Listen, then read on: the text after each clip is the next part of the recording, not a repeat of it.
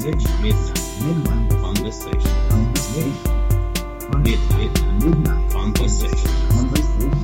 Midnight Conversation. Welcome to Midnight Conversations. My name is Stephen Banos. I'm Anand Karaja. Yeah, we nailed that. We nailed it, Stephen. We got Look that at us. wrong last time. We're podcasting, man. Look at us. we prepared for that after last week.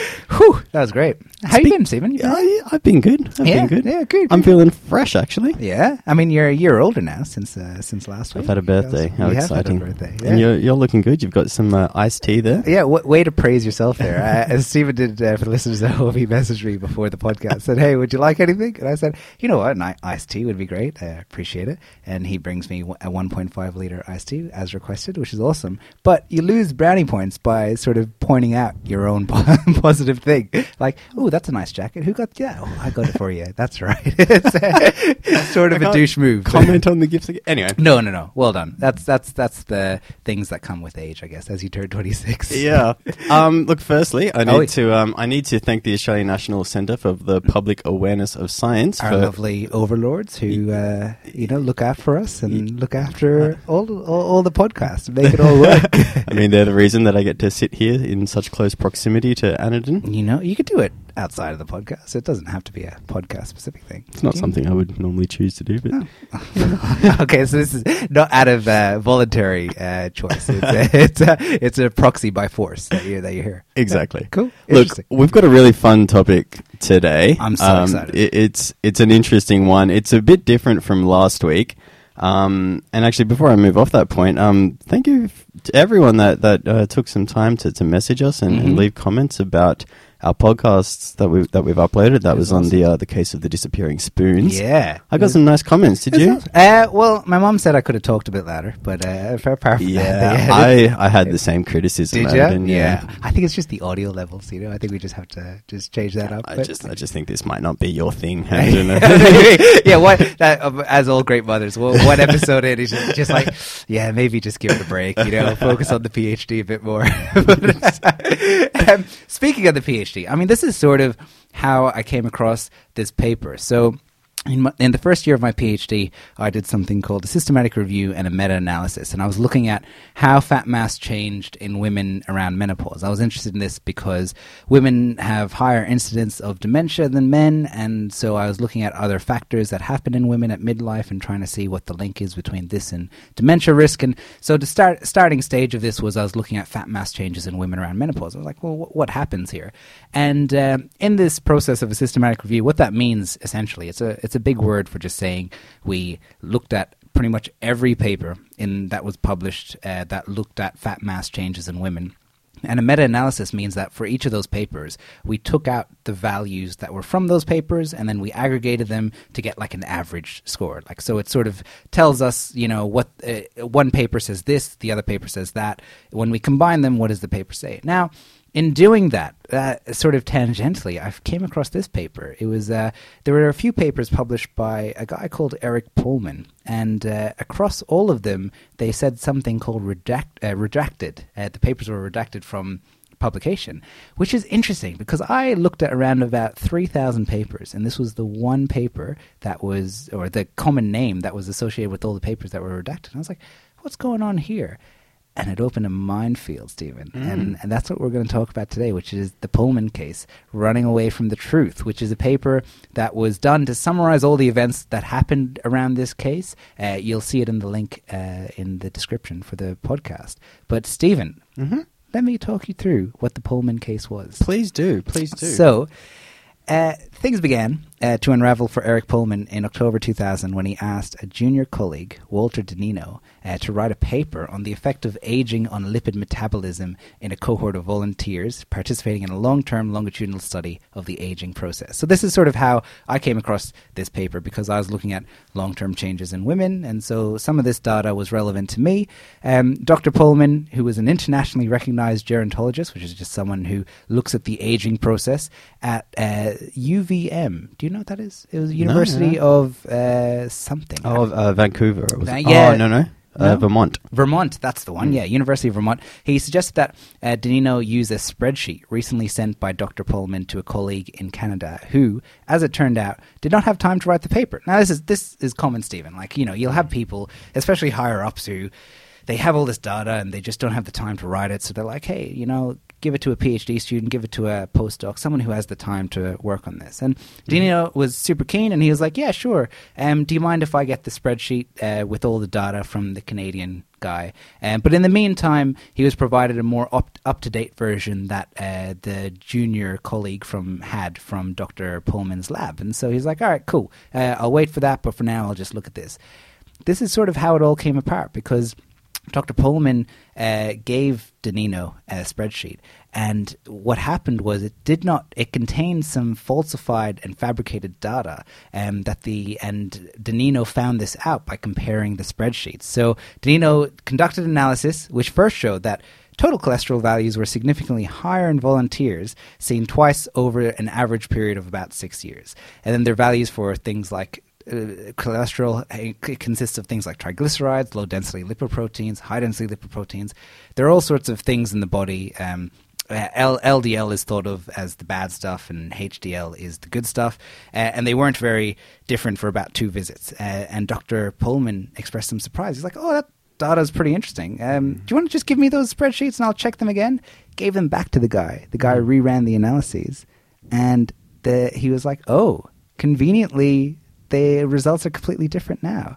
And so this is sort of leads the reader into like this the story of like case after case of this misconduct that Eric Poehlman was doing, and it was it's one of the biggest cases of misconduct, scientific misconduct that happened in science. It's uh, It's kind of it's kind of beautiful, isn't it? We've got this Walter DeNino, and I, I couldn't think of a better name for this character in the Yeah. story. yeah. who's found out that his uh, superior and mentor is falsifying data, Mhm, mhm. and as a result, you know, taking this pool of money that's been designated for scientific research and, and kind of bringing it his way, Mm. um, starving the, the the world of science elsewhere from from this money. And he he has this obligation or this this ethical dilemma: do I come forward and do I rat out, you know, Mr. Poehlman? Mm. Do I call him Mr. Poehlman? I don't Eric. know. Eric. Let's go Yeah, with Eric. I think uh, and that's, that's appropriate. but you, you're right. I mean, it's it's a massive decision to make because you know not only is it a superior, but you know, he, I think in the articles that I was reading, separate to this, there's so much coverage on this. If anyone's interested, Mm. just look up Eric Poehlman case, and all the articles were talking about how the student was like, oh. You know, this has to be a mistake. Like maybe the values were wrong, but he noticed that when every time he'd get data back from Eric Poehlman, he'd he'd get things that were slightly different. There were inconsistencies, which is weird because in science there's always data management processes and things to keep things in order. But to get changes that happen so frequently, it's it's definitely a a, a weird thing. So he, he questioned Dr. Poehlman about it, and you know he'd uncovered and received a variety of like you know contradictory and unsatisfactory answers from Dr. Poehlman. Uh, in in late 2000, De Niro, DeNino uh, went to the senior officials at the university and convinced them that something was going on. Um, and after assessing the concerns, the university started saying, "Yeah, all right, let's let's look into this." And that's where it all sort of started to unravel because they realized that, whoa, there's a there's a lot of things that are happening here. So what what are some of the things that happen? Well, you know, initially they said, uh, look. Is it is it just that he changed a few of the data points? Is it that some things have happened, and you know maybe there's a reason? He in science, you know, nothing's perfect, and we uh, often there's errors that occur when we enter data, so something could have happened there. But so you know they uh, people ask Mr. Poehlman, you know, what's going on? What are you doing? And he said, no, no. He had reasons after reasons about why the data was different. And, you know, said, oh, it, it- you know, they entered it wrong or the data was wrong. And then he asked, uh, the student asked for the data. And, you know, Eric Poehlman was like, ah, you know, I don't have it on me, but it's something that, you know, which is always a classic, like, oh, that, that's Just something hands in there. pocket, feet shuffling. well, I don't know. exactly. I mean, but like, I mean, Steve, if you were to put yourself in DeNino's position, well, Yeah. what would you think? What, what do you think you could do? Do you think you'd be able to go to senior advisory boards? To you know, it's, it takes a lot of courage to do stuff like that. Hmm. But you have to, right? Hmm. Um, and th- there is a reason that we're doing this paper this early on, and Mm-hmm. it's because you know we want to be on the same wavelength when it comes to science, and, and what it. science essentially is, to me at least, and and I would I would hope sort of objectively, is that it's collecting evidence Mm. or yeah okay collecting collecting evidence to try to shape uh, what what we would objectively perceive as reality Yeah. so we're sort of creating scientists are creating the world that that we know or perceived to be Mm. right um, so there is no real right or wrong and science needs to be criticized right Mhm. so that we Mhm. don't end up with a false reality Yeah. and so all the papers that we go through here we hope that you're looking at or, or listening to and thinking okay well cool we've got some statistics statistics we've got a study Mm. that doesn't necessarily make it so Mhm. right and cases like this one here are a real you know va- validation or proof that we need to be critical because we don't know what what we're looking at um, and so that's that's why you know, uh, DeNino in this position, he, he has a, an ethical responsibility to, to come forward and say, hang on, the reality that, that uh, Eric here is is um, kind of producing for us all i- i- is not as it seems, and we need It's, to. it's very true. And uh, you know what's interesting about this case as well, just on the back of that, is that it's a very black and white case. Like, everyone knows this is wrong. You shouldn't, like, change data to make your findings clear. But there's more gray areas in science that people are aware of and discussing openly, but the shift in what's happening isn't happening maybe quick enough or widely enough. And that is the idea of, you know, a lot of scientists that conduct science don't fully understand statistics that they're using. And so the the interpretation is minimal. And this is of no fault of their own. You know, it, it, it's uh, a lot of statistics is very, very, it can be difficult and, and it takes a lot of effort to not only understand it, but uh, when you, it's sort of like a rabbit hole. The more you learn, the more questions you have. And so, you know, the way people teach statistics in universities can uh, teach scientists to actually look at data sometimes incorrectly. And there's been a big emphasis, if anyone has done any statistics, there's this big emphasis on things like p values. Which is, if it's significant, then people say, "Oh, like the findings are meaningful," or if it's not significant, people, you know, shy away and, and cry in a corner. And and this is sort of the gray area of like, if we only publish significant findings, then we're limiting that scope, as Stephen was saying there, of, of what is science, what is the objective truth that we're trying to get at. So, trying to adjust that is interesting. But that's that's sort of why we're talking about this paper today. I mean, in, in terms of this guy is like falsifying data, and is it impeding objective truth? And and I think the big issue, which was uh, this case ended up being tried criminally, and the reason for it was because Eric Poehlman would falsify data and he'd get the results he wanted. And then people who would fund science said, "This guy knows what he's doing. He's he's funding it. He looks pretty on top of it. He's got a good track record." And as a result, he'd get all this money, and that money should have been diverted elsewhere. And then so they tried it criminally because of all the money that he took from government hmm. organizations, which is I, I think his sentence was one year and one day. Is that right? I think Did I read so. that somewhere? Yeah. Yeah, yeah, yeah, yeah. That's a cute sentence. One year is not enough.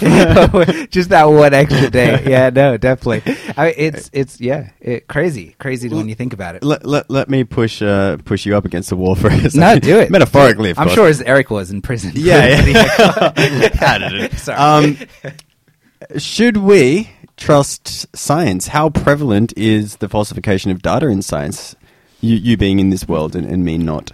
Uh, I, I, uh, should we trust science? It's it's a difficult question because it means should we trust scientists? Should we trust the science that comes out? Should we trust how scientists are interpreting science? Sometimes they interpret science incorrectly, uh, no fault of their own. It's just a lack of understanding, you know. Um, so there's a few layers to that. I think uh, the the attitude I think a lot of scientists have is healthy skepticism. Always always look at things with a healthy skepticism. The whole idea of science is having that dialogue, which sort of we integrate into this podcast of having a dialogue about things is really really important because they're the, that's how you get to develop into understanding things better by discussing different points of view. So, should we trust scientists? Not no, I don't think so. I think we need to always question because that is what science is about questioning. There is no scientist that blindly trusts anyone, no matter how, how high up in the field they are. So Mm. even if a paper comes from a high tier journal, you always look at it with skepticism. So I can only assume you're saying that because you've spent your the better part of your career falsifying data. to- to no, I, I'm sure uh, I, I've known Adam a long time, and I, I can assure you he's one of the most um, ethical and earnest people I've ever Oh, met. well, so, thank you, um, thank you, Steve. It's, it's it's it's a beautiful thing to say.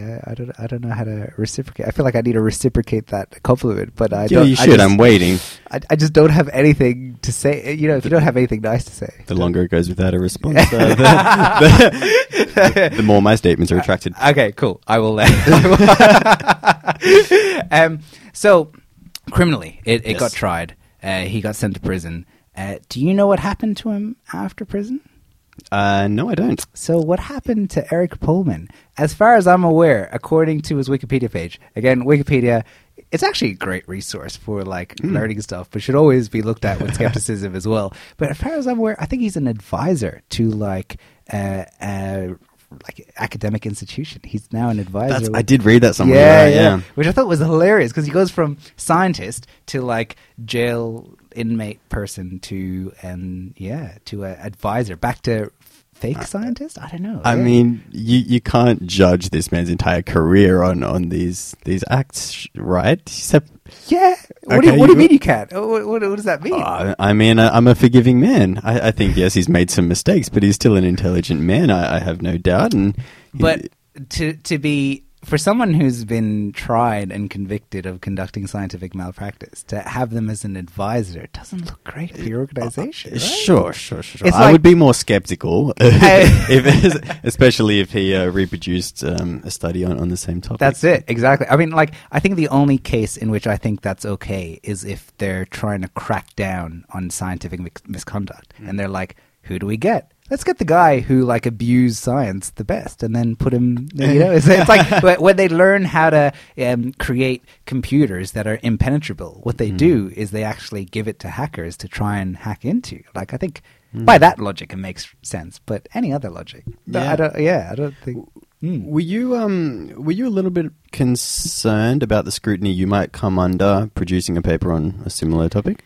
Yeah, look, in, in science, there's always a bit of anxiety, to be honest, when it comes to scrutiny. Yeah, because, you know, you put a lot of effort, uh, time and effort into what you do, and you can, you know, get torn down sometimes, usually for things that maybe you didn't think of at the time or, you know, certain limitations that were out of your control. And, and so there is a bit of anxiety in that respect. But something my supervisor always says to me, which is very comforting, is if you do it with the best of intentions and you always make sure that you are well meaning in what you need to do, then whatever happens, happens. You deal with it, you learn, you move forward, and that's what science is about. And I, I think that's the approach of of taken, which is which has helped. But uh, there is there is always that you know it's always nice to say, oh, you know, discussions, critical discussions are great, but in practicality, it can mean really difficult times. Yeah. But uh, that's why I'm in science. I'm in science to grow and learn, and you can't have that without challenges. So yeah. You, uh, there's also kind of a, a peer review system, is there not? There is. Um, yeah, Yeah, yeah, yeah, So, so scientists kind of k- keep a keep account of each other and just make sure no one's really up to mischief. That's what they try to do. So, um,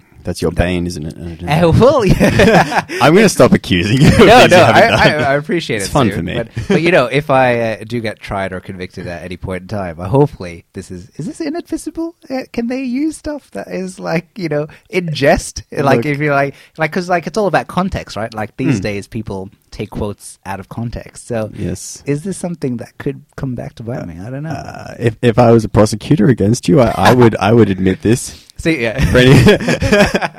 If if you're a prosecutor against me, hopefully you'll you'll Submit you'll this, sorry. advise. Yeah. Using the wrong terminology.